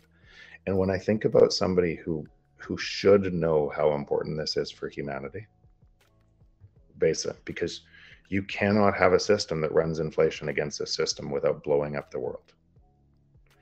It's for somebody who should know to change path for money and then a whole bunch of Dogecoin memes and everything else after that um, that hurt a whole bunch of other people. I've lost all respect. And so, so, so somebody with that much influence and power it's actually it's actually why Bitcoin's so important. If you believe that somebody, anybody, should have that much power over humanity, then put the face on the person you should have total control with artificial intelligence over to they control the money artificial intelligence all productivity and you're a pawn in the system and think that they won't might not change their mind over time. Determine who that is that you think that should have that control over you. That's where the existing system goes. Mm-hmm. and and and eh, there's a whole bunch of people in the bitcoin community who, who would say um, nobody is more important than another right? It has no leaders it has no there's some influencers and everything else but but don't fall in love with your heroes. Um it's because uh, it, it's because of this. It's because we humans throughout history have proven ourselves pretty capable of changing our minds and you don't want to aggregate that much control into somebody who could change their minds you what you need? That's why on something as important as as a monetary system that is really just our time you bitcoin removes that from from that human greed bias corruption and everything else and puts it in the hands of everybody forever. And so if i go back to uh, elon um, i sent out a tweet after that. And i was actually supposed to be on a show lex fridman we've uh, that that was was taped uh, in April prior to Elon coming out, and, and Lex and Elon are close, everything else, and I know the whole group of people uh, there because I know, um, and it was it was about Bitcoin why it's important. But when Elon uh, when when Elon went the other way um, on it, Lex stopped that interview. It's uh, it was already pre didn't put it out and put out a whole bunch of altcoin ones instead. And what do you think? We all heard the news that Elon sold a, a bunch of stocks right now, right? Do you think that could change? Do you think that was his just okay? I just need a little bit more time to exit, and I'll have stability, and I have um, I, I have more freedom to do. And do you think he'll change now, or do you think he just like? maybe, maybe, but but again, it doesn't it doesn't much matter. Like he can do what he wants and everything else, and if he comes in, a whole bunch of other people will come in. But in a long term game, it actually doesn't matter. No, I absolutely agree with what you said. I wouldn't orange pill one person, like some very important influential person, or whatever. I would like to orange pill millions or billions of people uh, that are retail. And I absolutely agree. When I was talking about uh, uh, Jack Dorsey, this literally what popped up in my head. How uh, what was it? You either uh, die a hero or you become a villain. And I mean, in Elon Musk's uh, situation, I also believe that he was just pressured. And to be honest, even uh, tweeting about Dogecoin, if you're checking uh, Reddit and uh, cryptocurrencies, there a lot of people came to crypto, realized why it's important, what it stands behind, what is decentralization, what is being able to control your own private keys, keys thanks to Dogecoin. So there yeah. are some people that just believe Dogecoin to the moon, one day ten thousand dollars I'll be rich. But there are other people, I don't know how what percentage it is, but that are actually uh, that, that's their orange pilling. Actually, Dogecoin is their orange pill. Right. Right, and then they look down more and more, and why does this? Yeah, that's that's the point. On an emergent type of technology like this, people are going to come on and, and all of these things create more and more information uh, roads to be able to come onto bitcoin to understand it. Yeah i think even if it's not dogecoin is like one of the best known memes but like any other cryptocurrency even ethereum every, everything is putting more exposure to bitcoin as well. Putting more like even if you buy just okay i want to make some money and then it's like and then you bought it, you sold it, you made profit or maybe not, it doesn't matter.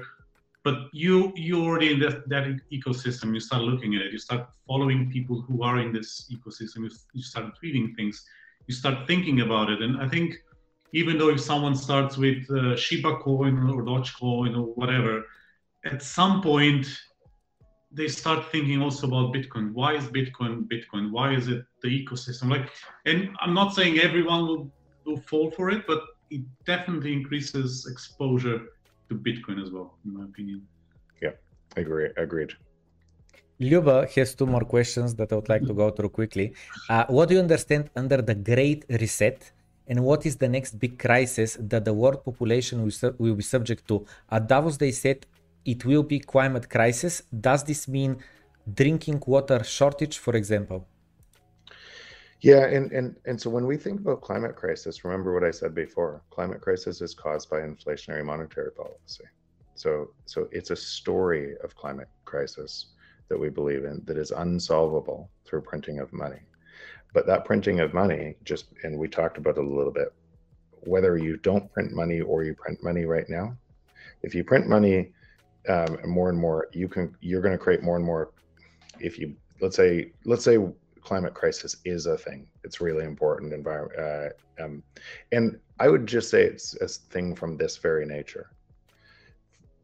You can't grow forever in a system with finite resources. Just, just from so whether you believe climate change is a problem today or tomorrow or everything else it's pretty evident. You can't grow forever on a system with finite resources, but our existing credit-based system must grow forever and which is kind of the so let's now say okay then the existing system must create cli- uh, climate change and it, whether it's now or later and everything else must let's explore why um, why people would believe that you would have to oh my god i'm seeing all of these weather events more and more and more and it's in the news and it's it's reinforced why it's tied to climate change and and that reinforcement comes from the power that you're putting into the state to give more power to be able to create more climate change. Because I'm on a whole bunch of boards that solve food production, that solve everything else, and uh, in, in, and, and uh, agriculture, a bunch of different industries, and they give us way more for less. Um, some of these boards and some of these technologies, you, uh, they're some of them are early, some of them will come out a little later, but some of them are entering mainstream now. And and I can tell you for sure, they all reduce the cost and give you way more for less. So they're all deflationary. That's the natural market. But what must happen to those technologies is you must offset the gain by printing more money or the system collapses. So what that means is you print faster and faster to, to be able to stop automation and technology from giving more for less, and you and you put more power in, in government. But as a consequence, more people are forced to work harder and harder to to keep up to prices that are rising forever. And a consequence to that is they can't afford those prices anymore. And they're going around the monopoly board and they can't pay their rents, food, and everything else. So you got to print more money to be able to give those people money to get around the monopoly board. Um, so when they go past go and they used to get two hundred dollars and go around the monopoly board, now four hundred isn't enough and six hundred isn't. So you have to print more money to be able to get them around the board. And that system equals climate change. Yet, will people believe that that system equals climate change, or will they believe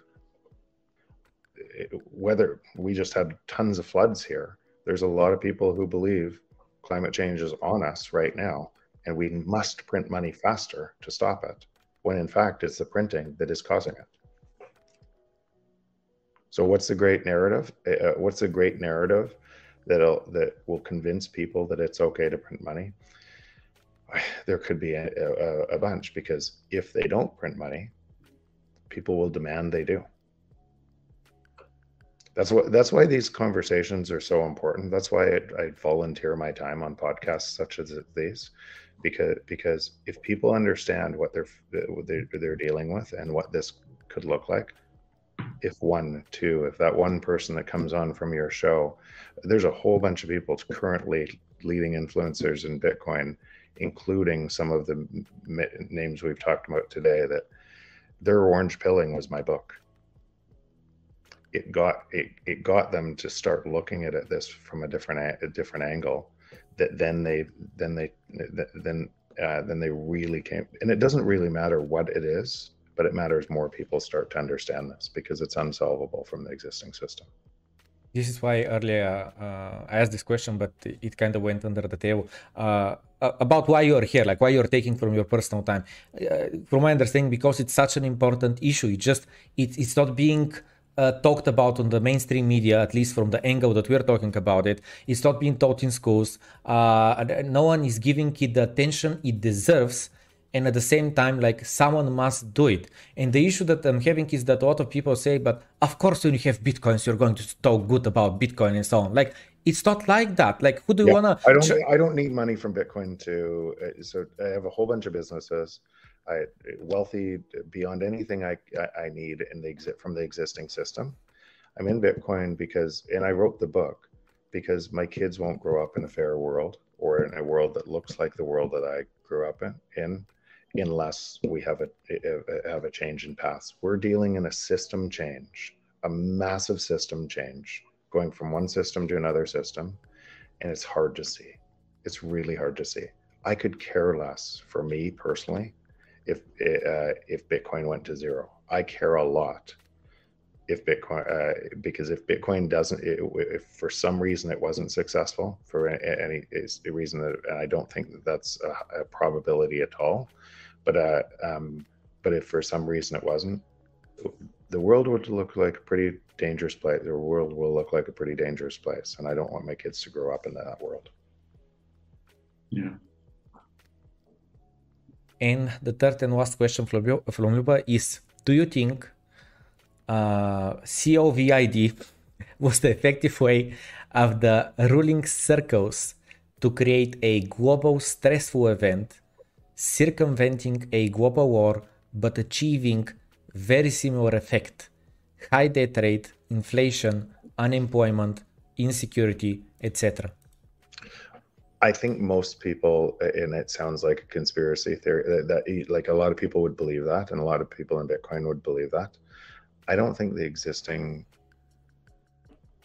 power is short of very small, not few people, is actually smart enough to put together something like that to think about all of the negative externalities that it would cause to be able to to be able to control that. I really don't. I think it's just, but but now that it's there and an ability to do it again a get, system gets stronger and a system now remember there's there's a whole bunch of money being made from testing. There's a whole bunch of money being made that is that is what would be measured as productivity uh, from uh, from printing money more from from testing from from covid shots from all of this apparatus that you're building and all of the new jobs that are, you're taking from the free market to concentrating in government that must grow.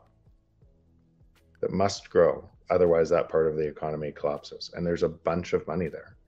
And so so what typically happens is it just keeps on reinforcing itself um, on itself. So here here's a way here's a way um, to answer that question in a bit um, maybe in a more proactive way if every single person that believed that um, and marched on the streets instead bought Bitcoin, they would have their freedom back tomorrow. If you see all of the people marching, if you if you ca- cascade that to across the world, if all of those people instead of marching bought Bitcoin, they'd have their freedom back tomorrow. Like you said, like the tweet said before, um, what is a fate is uh, the uh, the state fears most when people have their power. And people have the power if they buy bitcoin. And it's a it's a it, it's a um, it's a way to stand up against that. And so all i think is when i see all these these people um, marching down the street just go buy bitcoin. You'll you, the, the day after like if everybody did that the day after it would change really quickly uh, the most violentless protest, as uh, I call it. Uh, literally, this is what I'm constantly saying on my streams that I'm just unhappy. I just think that the system is broken, and the way to uh, protest against it is not to go uh, in front of our government and ask for a change or whatever. I literally just I produce goods and services through my labor, and then the energy that's being given to me I take it out of the fiat system and I put it on the blockchain. And if everyone else was doing that, all of a sudden the blockchain is gonna grow and we're going to have this fair uh, uh, payment settlement system where everyone is equal. We have equal money, not equal amount of money, but equal money, yep. and uh, it's uh, uh, be- between us to decide who deserves what. Yeah, that's that's that's exactly what happens, and and that that rate of people doing that defunds government. It is the thing that defunds government because more and more people are realizing, wait, I don't need that. Exactly.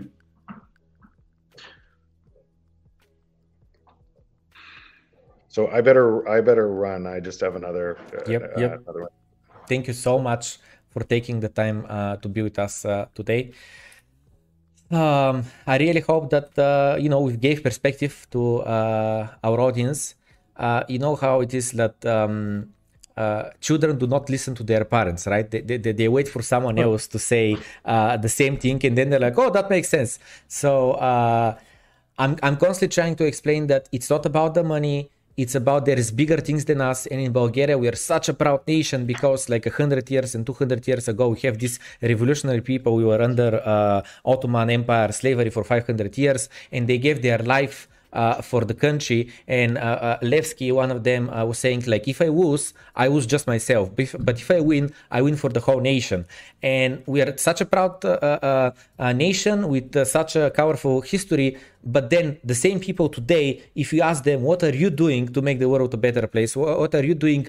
Uh, uh, uh, how do I say it? Like uh, outside of your small bubble, just to like affect the whole world. And people just like you know, like they don't think about it, they don't act on it. And to me, Bitcoin is the easiest and most important way you can affect literally from Bulgaria the whole planet. Yeah, I agree that. I agree with that.